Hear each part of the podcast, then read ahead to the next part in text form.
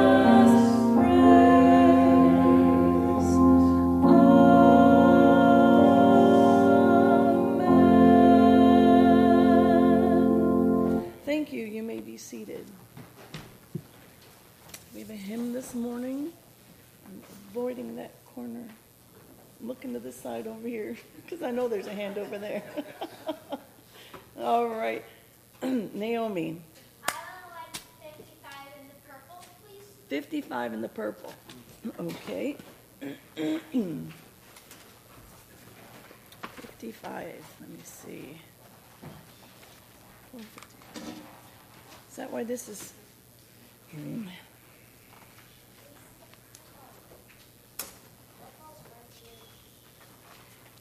the in the spirit of camp, I would say.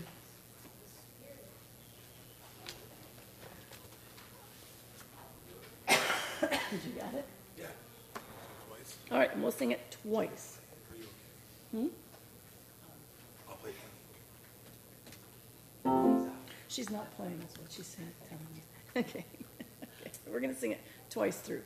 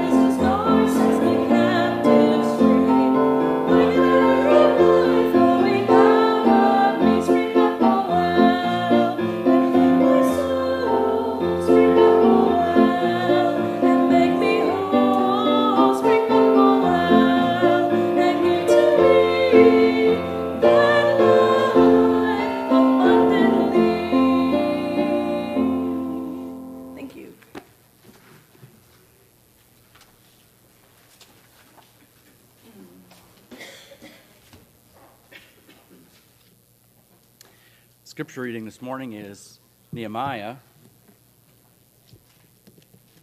The fifth chapter, we'll be reading 14 through 19. That's 757 in the Pew Bible.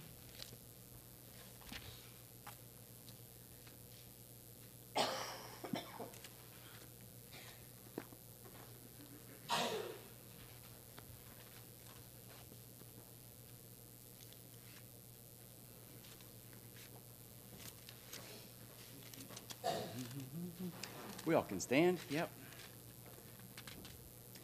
Nehemiah 5 14 through 19.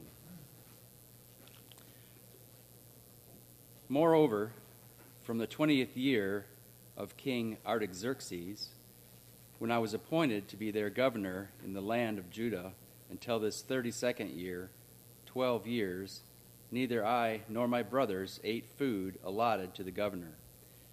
But the earlier governors, those preceding me, placed a heavy burden on the people and took forty shekels of silver from them in addition to food and wine. Their assistants also lorded it over the people, but out of reverence for God, I did not act like that. Instead, I devoted myself to the work on this wall. All my men were assembled there for the work. We did not acquire any land. Furthermore, 150 Jews and officials ate at my table, as well as those who came to us from the surrounding nations. Each day, one ox, six choice sheep, and some poultry were prepared for me, and every ten days, an abundant supply of wine of all kinds. In spite of all this, I never demanded the food allotted to the governor, because of the demands, because the demands were heavy on these people. Remember me with favor, O my God, for all I have done for these people. Ask that the Lord would bless the reading of his word.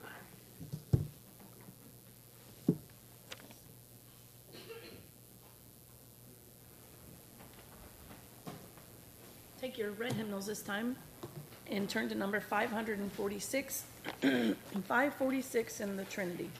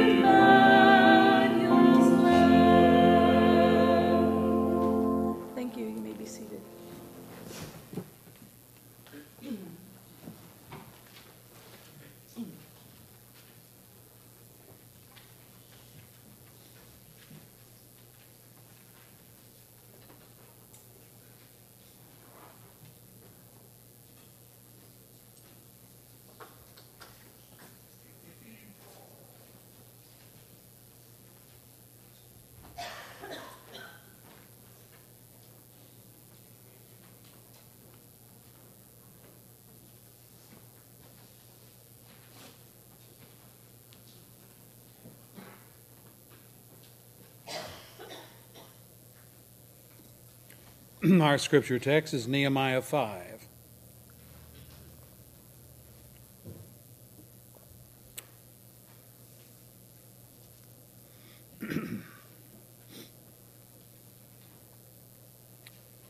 Last Lord's Day, we heard a cry of injustice which came before Nehemiah by some of his subjects. There was a threefold complaint.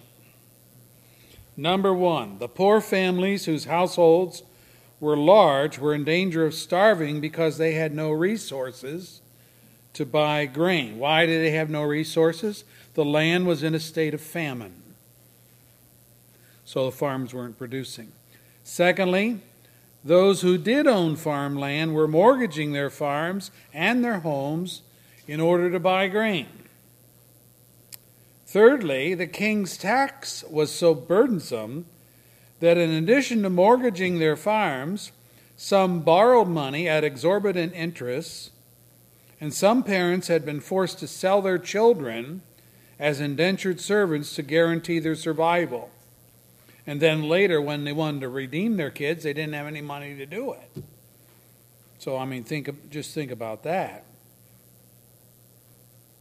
And in all three complaints, this is the sad thing, in all three complaints, it was the wealthy Israelite families themselves who were buying up the mortgages, charging the high interest rates, selling the children they acquired to the Gentiles. Wow. Nehemiah's response, he became very angry and he thought about his answer before he spoke. When he did speak, he accused the nobles and the officials of their sin of usury. Usury is um, charging people high interest on their loans, exorbitant interest, which, by the way, is forbidden in the law of Moses. He accused them of selling their brethren as slaves to the Gentiles. Well, you know, if that was going to happen, are the Gentiles going to give them back? No, they're, they're going to keep a good thing. He further accused them of sin and dishonoring God's name. And number five, he commanded them to stop what they were doing and to pay back all they had taken, and they did. They obeyed. Marvelous.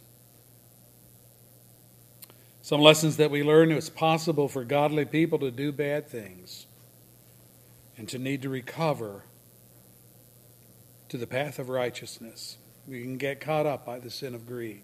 Secondly, when God's people do sin, they should be accused of their transgression, called to repentance, held to their promises to reform. We learned a spiritual lesson that when sinners do not have the price of redemption for those sold in slavery to sin, God pays the price and sets the enslaved free. Amen. Well, today we come to the epilogue of last week's study when Nehemiah had finished bringing the needed corrections to the injustices which were going on in Jerusalem. But he did one more thing as a kind of um, capstone on the whole outcome. He told the people of his own personal practice as their governor, not to boast, but to embolden them to follow his example, to do the same. It's like it was like saying to them, "Here's what I've been doing, and I encourage you uh, to do likewise." And that is the basis of our study today as we look at Nehemiah's integrity. Our Lord, thank you for your word, and thank you for Nehemiah's life and example. In many ways, he represents the Lord Jesus Christ, spirit of uh, caring and concern and of sacrifice, which we also need to embolden, be emboldened in our lives as well. We ask your blessing upon your word today, and we see there are a lot of people out today sick, weather related as well, I'm sure. I pray, Lord, that your blessing will be upon them, bring healing and restoration. And we'll praise you for what you teach us today from this wonderful Old Testament book of Nehemiah. Thank you, Lord, for preserving it for us and for these godly saints of the Old Testament that speak well into our day and age. We bless thee in Jesus' name. Amen. We're looking today in the book of Nehemiah at the subject of Nehemiah's integrity. You see, this whole business of one Israelite taking advantage of another Israelite in his time of dire need brings up the question how could this happen in a society which purported to be the people of God? I mean, George, if George were here, he'd say, weren't they connecting the dots? Didn't they see cause and effect? Didn't they see responsibility? Well, if they did, it didn't become obvious in terms of practicality. Basic to this question is the assumption that God's people are going to act godly in these matters and not like the people of the world. I mean, that's our assumption. Are we not a distinct breed of people? Isn't there supposed to be things which are to make us differ radically from our counterparts in the world? I mean, if we claim to be followers of Jesus, if we claim to be lovers of God, shouldn't the practice of Jesus towards the poor and the lowly and the watch care and the generosity of our loving God over his creation, shouldn't that spill over into our own lives? And if not, what makes us think that we really are any different than the people of the world for having known God as Savior and Lord? The difference of which I speak has nothing to do with race, nothing to do with nationality or economic status or environment or upbringing. But the difference is one of attitude, it's one of motivation and response to the trials and problems of life which face all humanity in a cursed and sinful world. John addresses this issue in very practical terms when he writes in his first letter. Let me read it for you. How great is the love the Father has lavished on us that we should be called the children of God, and that is what we are. Wow. Dear children, he goes on, do not let anyone lead you astray. He who does what is right is righteous, just as he is righteous. And then he gives an example. If anyone has material possessions and sees his brother in need, but has no pity on him, how can the love of God be in him? 1 John 3, verse 1 and following. That's a good question. We claim to be sons of God, children of God.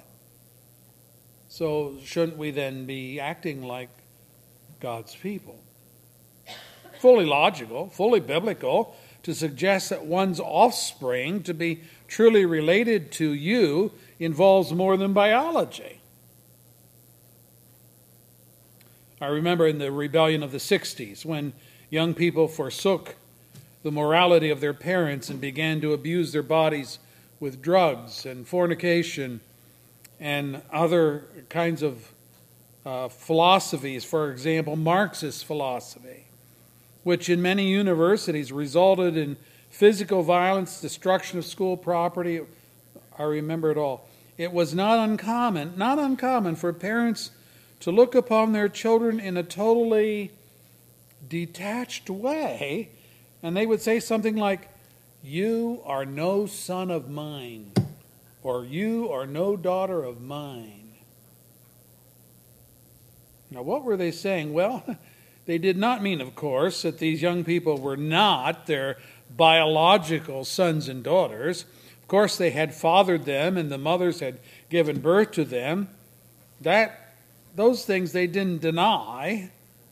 What these parents were saying is that their children had so rebelled against the moral philosophy of their upbringing, had so reversed themselves in terms of righteousness, orderly conduct lawful behavior that the parents could no longer see in them the children that they had raised and taught right from wrong.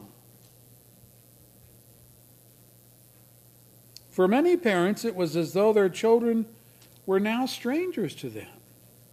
I heard it said, they would say, I don't know you. Or they would say, I don't understand you. And now, let me tell you, this ran deeper than the uh, moral differences which exist in a generational gap. This departure from the family norms was radical, it was revolutionary, it was deep running, and entirely destructive to the family integrity. Whole families disintegrated in the 60s because the children denounced the moral philosophy of their parents. They became anarchists, free love devotees, drug addicts. Yeah, the biological ties remain, but the philosophical and spiritual and moral ties, those were severed.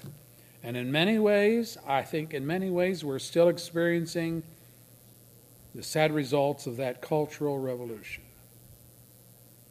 But that's where it all started.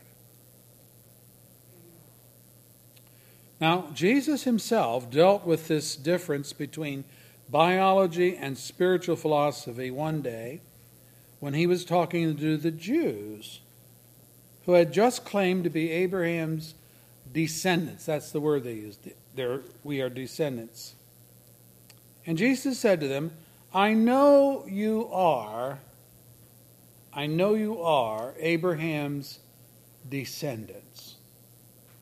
The word descendants here in the Greek is sperma, from which we get the word sperm. So he was saying to them, I know you are Abraham's sperm. I know you are his seed. He goes on, Yet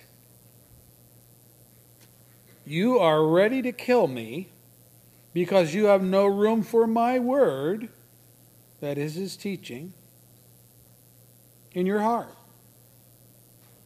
I am telling you what I have seen in the Father's presence, and you do what you have heard from your Father. And at that point, they interjected, the Jews interjected, Well, Abraham is our father. And Jesus took issue with that. Here's what he said If you were Abraham's children, it uses a different word, not sperma, not seed, but tekna, the Greek word for child, a child that's truly attached in spirit as well as in body because of possessing the same nature as the parent, sometimes used in the sense of disciple. I write to you, dear children, because you have known the Father, writes John, 1 John 2, verse 13. But Jesus says to these Jews, if you were Abraham's tekna, if you were his children, then you would do the things that Abraham did. As it is, you are determined to kill me, a man who has told you the truth I heard from God. Abraham did not do such things. You are doing the things your own father does. John 8, verse 37 and following. And at that point, they interjected again that Abraham was their father, and Jesus countered, saying that your father is the devil, who was a murderer from the beginning. And you get the point. they were out to murder Christ, and so they were showing themselves to be not children of Abraham, but children of the devil. So the Lord is saying, Yes, I know you are descendants of Abraham. You have a biological link to the spiritual head of the Jewish nation.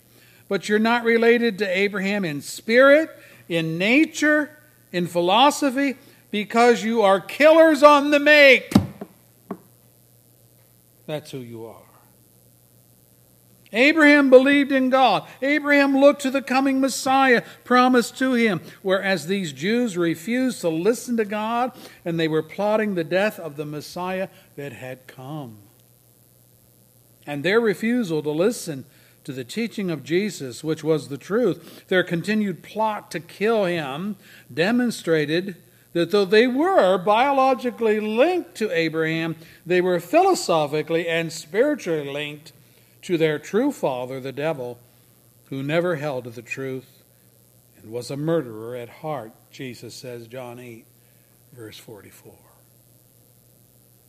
The point being this to claim sonship to God, one must do the works of God. To claim discipleship to Jesus, one must obey the teachings of Jesus. And anything less is bogus. It puts a lie to the children of God standing that people claim. Now, you may take the title to you, but not have the reality. And when that occurs, the title, Child of God or Disciple of Jesus, is only a misnomer. Not only that, but a travesty of the truth. People like the titles, don't they?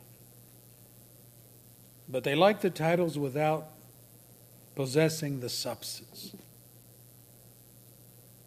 It's like an unearned honorary doctorate, which universities sometimes bestow on popular people because of their philanthropic endeavors or their mon- no- notoriety in a particular humani- humani- humanitarian endeavor. Everyone knows that this person didn't earn the doctorate if it's honorary. that means that they don't have the knowledge and the expertise associated with such studies, but he or she has the title only. And in this sense, the title is rather hollow and meaningless. Anyone who runs around with an honorary doctorate compelling people to address him, uh, a Dr. So and so, plays the fool rather than the wise person. And we play the fool as well if we claim the title child of God without having the faith and the repentance and the godly behavior to substantiate it. If our nature and the philosophy that we live by is not godly in attitude and behavior, then we're no more the children of God than the Jews of Jesus' day were the children of Abraham. We may have a biological link in that our parents or maybe our grandparents before them were Christian people, but that's kind of an honorary inheritance and title and has no redeeming effect on us. I've had to deal with people that, you know, they, they claim a godly grandparents or godly mom and dad. But they're living like the, they're living like the devil. You know, they think they're Christians because they got Christians in their family. You say, what all this have to do with Nehemiah? Well, just this the Jews of Jerusalem had treated their federal uh, Israelites in ways that enemies might have treated them. They were oppressing the poor, taking advantage of the famine, which caused many to have to mortgage their farms, charging exorbitant interest on loans, even taking their children from them and selling them as indentured servants to, of all people, the Gentiles. The Gentiles, non Jews. Contrast this to Nehemiah's practice, verse 14 and following. As appointed governor of Judea, King Artaxerxes had authorized Nehemiah, as well as all other the governors of the provinces, to maintain themselves how? From taxation and tribute obtained from the people that they rule. That's usually the way it works. Nehemiah called this the food allotted to the governor, verse 14. The food allotted to the governor, and I'm the governor. That, that's the implication. Verse 15 tells us that the former governors wasted no time implementing this policy. It reads They placed a heavy burden on the people, took 40 shekels of silver, that's about one pound of silver, probably on a monthly basis, though I don't know. They took that from them in addition to food and wine.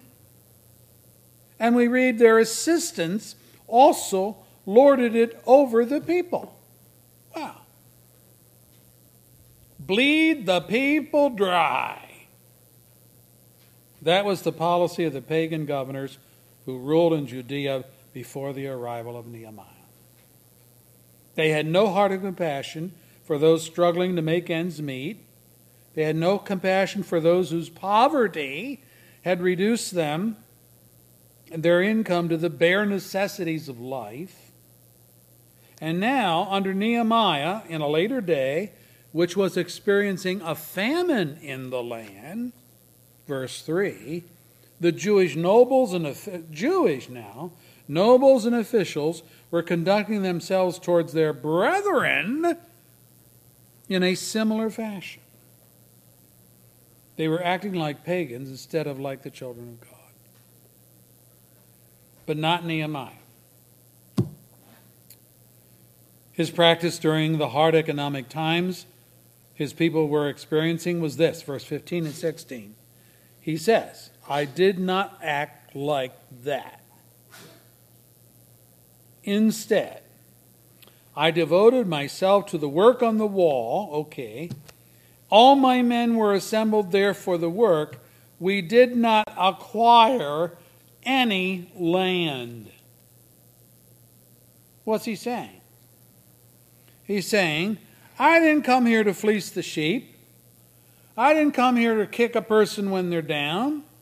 I set the example of a governor who leads by example.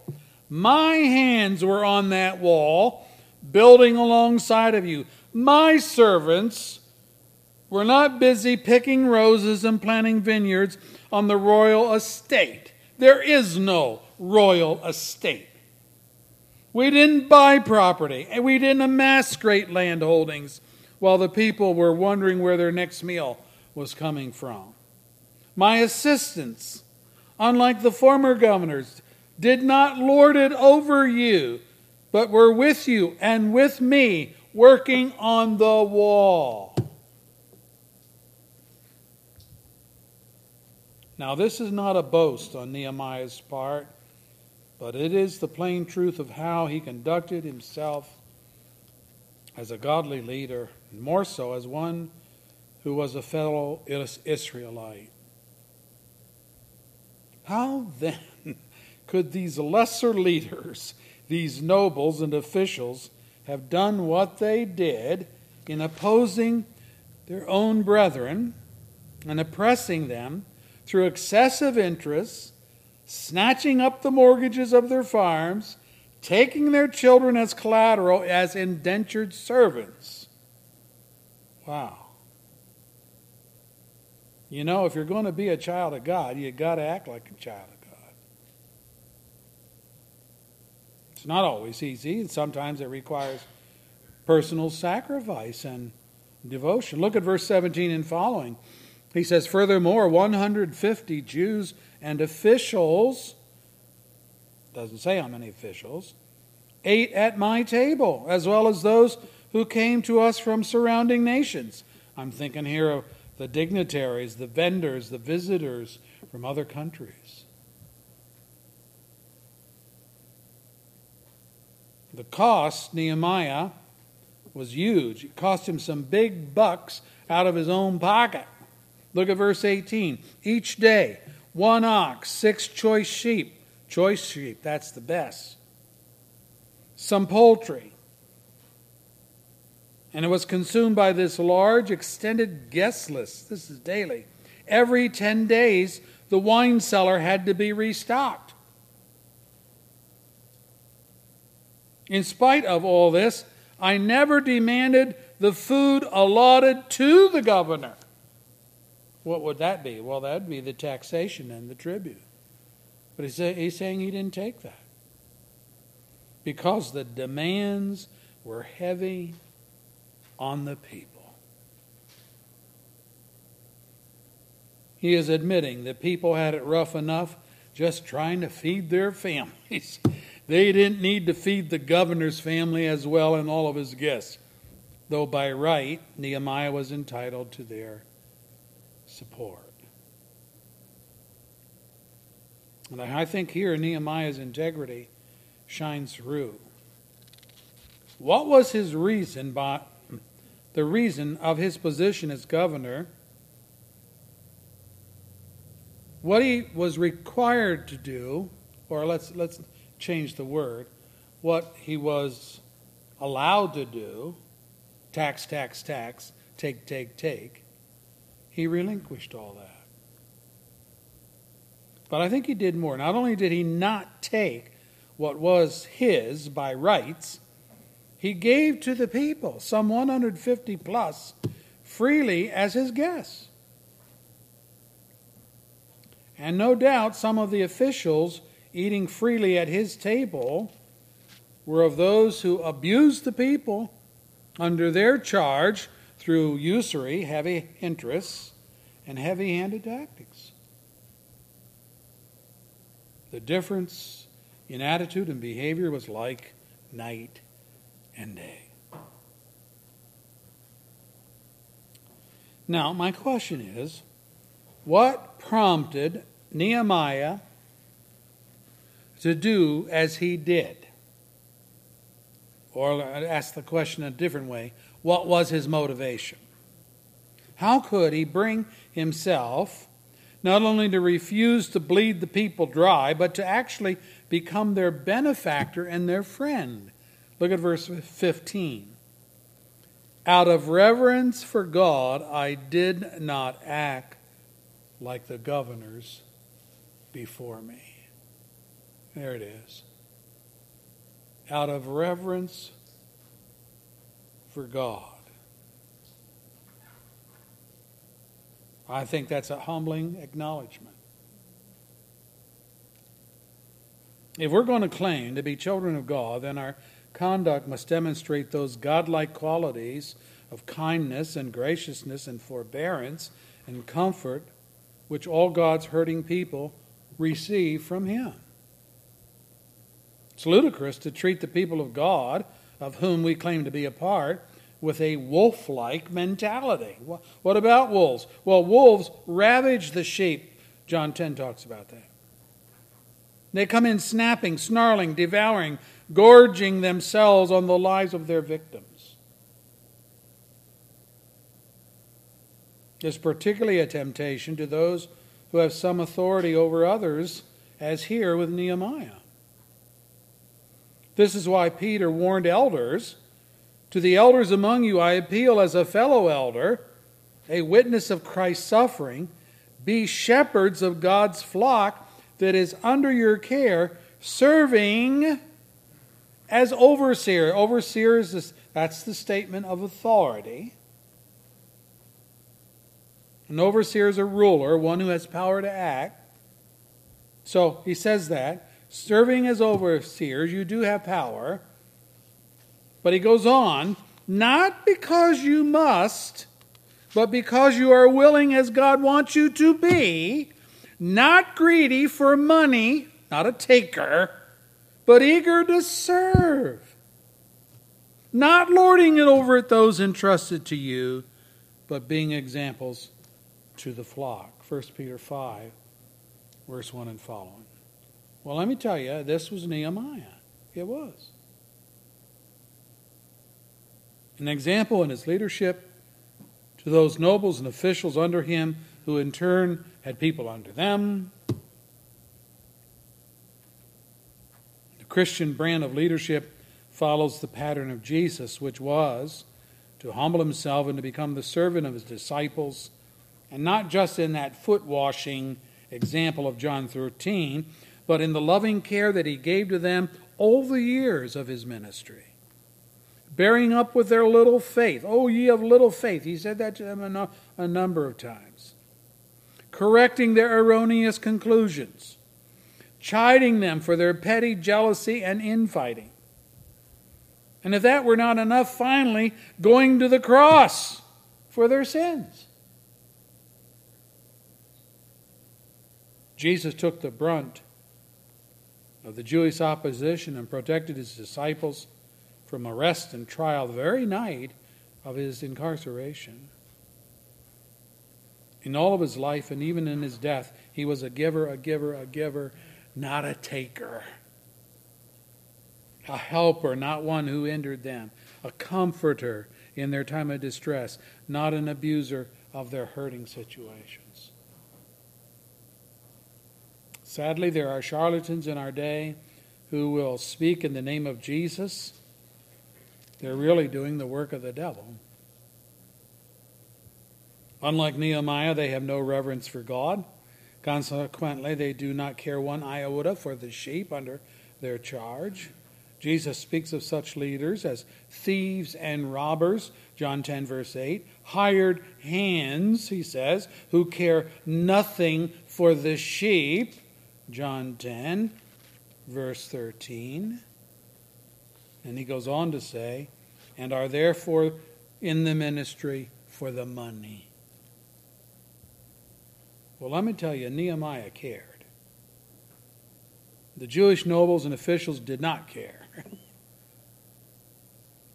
I hope I, I hope I'm a Nehemiah, not a hired hand.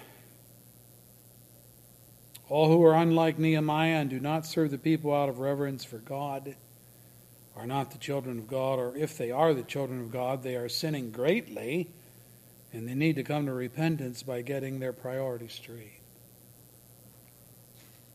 Every once in a while, we read something in the newspaper about some big religious figure that fleeced the sheep, living in his mansion somewhere.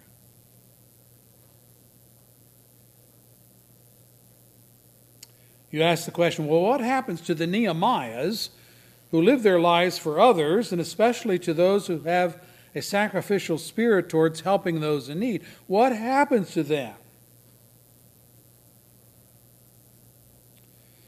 Let me tell you that Nehemiah's hope was in God. Look at verse 19. Remember me with favor, O my God, for all I have done for these people. When all is said and done, Nehemiah does not look to his countrymen to meet his needs. He looks to God, who alone has witnessed the labors of his hands and has been able to read the motives of his heart. He could say, Lord, you know me. You know me. You know why I said this, why I did that, where I went over there, why I accomplished that. You know me.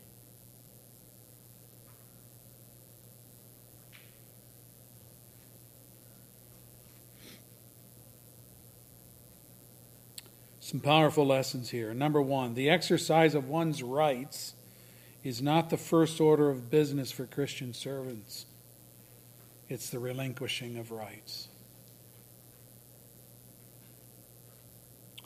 Well, Nehemiah had the right to do as the other governors had done the right to tax the people, to demand food and wine from them, to feed his household, to pay his bills. He relinquished those rights and he became their servant, not their Lord. Paul could honestly tell the church of Corinth, don't we have, here's, this, here's him speaking, don't we have the right to food and drink? Don't we have the right to take a believing wife along with us, as do the other apostles? Or is it only I and Barnabas who must work for a living? If others have this right of support from you, Corinthians, shouldn't we have it all the more? And he, and he says that because he was the one that brought the gospel to their town. Shouldn't we have the right all the more? But we did not use this right. On the contrary, we put up with anything rather than hinder the gospel of Christ. The Lord has commanded that those who preach the gospel should receive their living from the gospel but I have not used any of these rights. Yet when I preach the gospel, I cannot boast. If I preach voluntarily, I have a reward. And though I am free and belong to no man, I make myself a slave to everyone to win as many as possible. 1 Corinthians 9, verse 4 and following. What is he saying? Well, Paul is saying he did not stand on his rights when it came to the financial support due him from the Corinthian church to whom he ministered. Instead, he became their servant, sacrificing for their spiritual well being. And just in case they might accuse him of only preaching for money, he determined, I'm not taking any of your money. Now, he did, in other churches, he did take their money. The Macedonian churches, you remember, who were poor, they sent quite a nice gift to him a number of times. He says he talks about that. But from the Corinthians, uh uh-uh. uh, he's not taking any of their money. Why? Because they had a bad attitude uh, towards this whole idea of supporting their pastor. Secondly, the best service cannot come from doing the minimum, but from going the extra mile. I look at Nehemiah again. Nehemiah did not just abstain from demanding his rights, which was good. That in itself was a service that he rendered to the hurting people of Jerusalem. These families could concentrate on feeding themselves and not paying the governor's tax. He was the governor. Nehemiah's extra mile was that he became the people's benefactor, setting a feast for them day in and day out at his own expense. A number of scholars have calculated from our text that the food listed here was sufficient to feed between 600 and 800 people a day, one meal a day, including the 150 Jewish officials.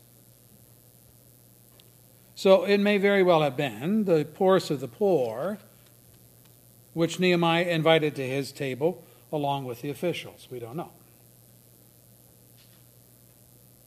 So it's not just in doing the bare minimum for others that we demonstrate our discipleship to Christ, but as Jesus taught, if someone wants to sue you and take your tunic, let him have your cloak as well. If someone forces you to go one mile, go with him two miles. Give to one who asks you. Do not turn away from the one who wants to borrow from you. Matthew 5, verse 40 and following. That, that's Nehemiah. By God's grace, I hope it's us as well. To live this way will mean the death blow will have to be leveled against the selfishness of our hearts. But because we are selfish, this won't be very easy. But easy or not, however, it is the mark of being a follower of Christ. A giver, a giver, a giver.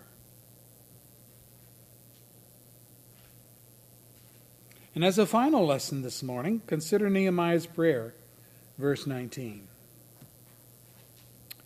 Remember me with favor, O my God, for all I have done for these people. That's an interesting prayer. He does not say, for all that he has said to the people. That's saying is not the mark of his service. Doing is the mark of service. James, the half brother of Jesus, addressed this issue when he wrote Suppose a brother or sister is without clothes and daily food. If one of you says to him, Go, I wish you well, keep warm, keep well fed, but he does nothing about his physical needs, what good is it?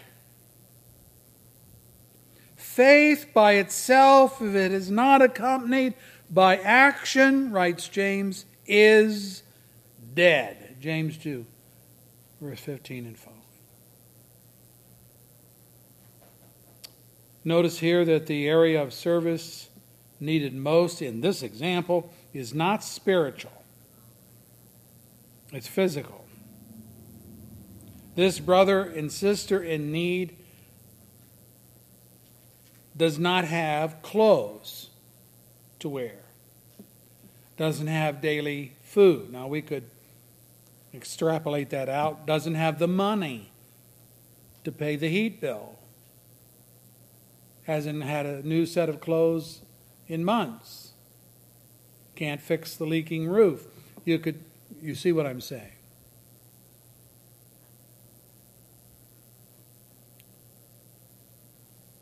The brother is in need not of spiritual lessons, doesn't need a sermon, he needs a sandwich. Not a benediction. Go in peace, the Lord bless you. No, he needs a shirt and a pair of trousers or a skirt and a blouse.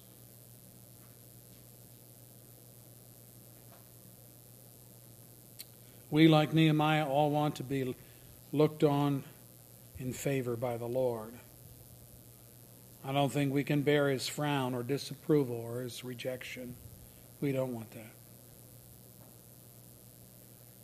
But the reward of the Lord is for service rendered not good intentions and not good words.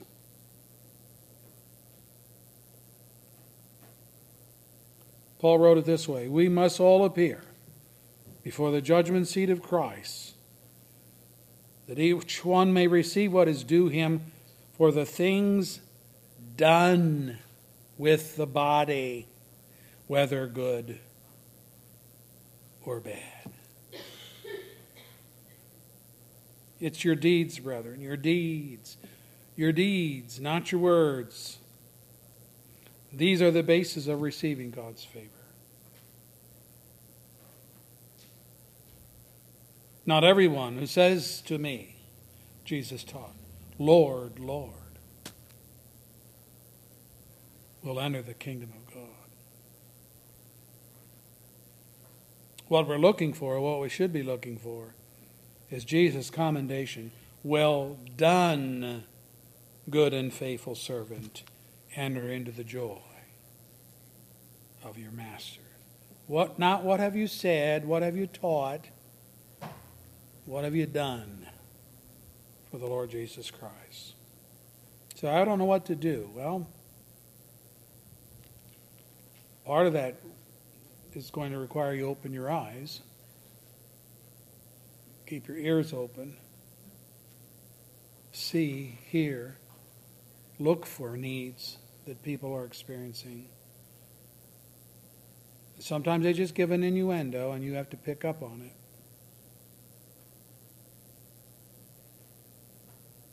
And become active in being a doer of the word, not just a talker. Lord Jesus, we thank you for the fact that uh, you are always a doer. Oh, yes, you have taught us many wonderful things, the principles by which to live. And we need those principles, and they form the groundwork, they form the foundation upon which we stand. But at the same time, there comes a day when we must stand. We can't just say, say, say, say, talk, talk, talk. You got to get around to doing your will. And we're not or should not be ignorant of what your will is. It's found in your Word of God. We have eyes to see and ears to hear, if we will. And then, as experience comes our way, the Word of God tells us how to react to that experience in a godly, God honoring way.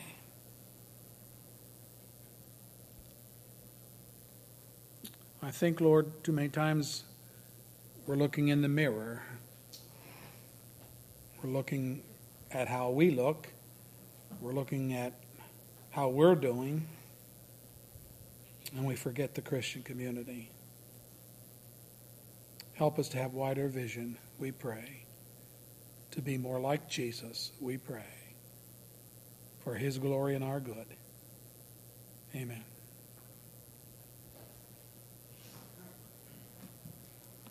From the Brown hymnal number 438 is our closing hymn 438.